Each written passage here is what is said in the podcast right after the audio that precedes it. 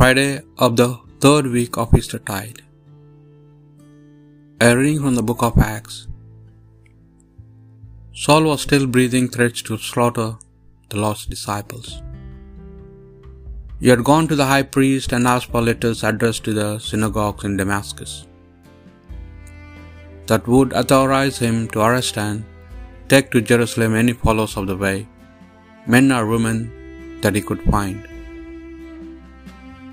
Suddenly, while he was traveling to Damascus, and just before he reached the city, there came a light from heaven all around him. He fell to the ground, and then he heard a voice saying, Saul, Saul, why are you persecuting me? Who are you, Lord? he asked. And the voice answered, I am Jesus, and you are persecuting me. Get up now and go into the city, and you will be told what you have to do. The men traveling with Saul stood there speechless. For though they heard the voice, they could see no one. Saul got up from the ground, but even with his eyes wide open, he could see nothing at all. And they had to lead him into Damascus by the hand. For three days he was without his sight and took neither food nor drink. A disciple called Ananias, who lived in Damascus, had a vision in which he heard the Lord say to him, Ananias, when he replied, Here I am, Lord, the Lord said, You must go to Straight Street and ask at the house of Judas for someone called Saul, who comes from Tarsus. At this moment he is praying, he is praying having had a vision of a man called Ananias coming in and laying hands on him to give him back his sight. When he heard that, Ananias said, Lord, several people have told me about this man and all the harm he has been doing to your saints in Jerusalem. He has only come here because he has holds a warranty, warrant from the chief priest to arrest everybody who invokes your name? The Lord replied, You must go all the same, because this man is my chosen instrument, to bring my name before pagans and pagan kings and before the people of Israel. I myself will show him how much he himself must suffer for my name. Then Ananias went.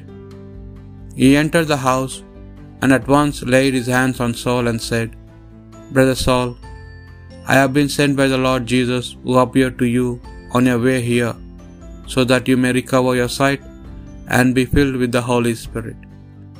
Immediately it was eh, as though scales fell away from Saul's eyes, and he could see again. So he was baptized there, and then and after taking some food, he regained his strength.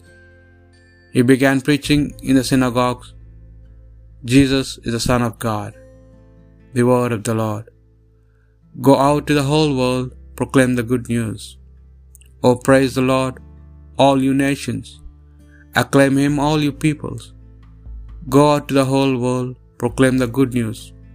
Strong is love for us, he is faithful forever. Go out to the whole world, proclaim the good news. A reading from the Holy Gospel according to St. John. The Jews started arguing with one another how can this man give us his flesh to eat? They said. Jesus replied, I tell you most solemnly, if you do not eat the flesh of the Son of Man and drink his blood, you will not have life in you. Anyone who does eat and my eat my flesh and drink my blood has eternal life, and I shall raise him up on the last day. For my flesh is real food, and my blood is real drink. He who eats my flesh and drinks my blood lives in, in me, and I live in him. As I, whom am sent by the living Father, myself draw life from the Father, so whoever eats me will draw life from me. This is the bread come down from heaven, not like the bread our ancestors ate. They are dead, but anyone who eats this bread will live forever. He taught this doctrine at Capernaum in the synagogue.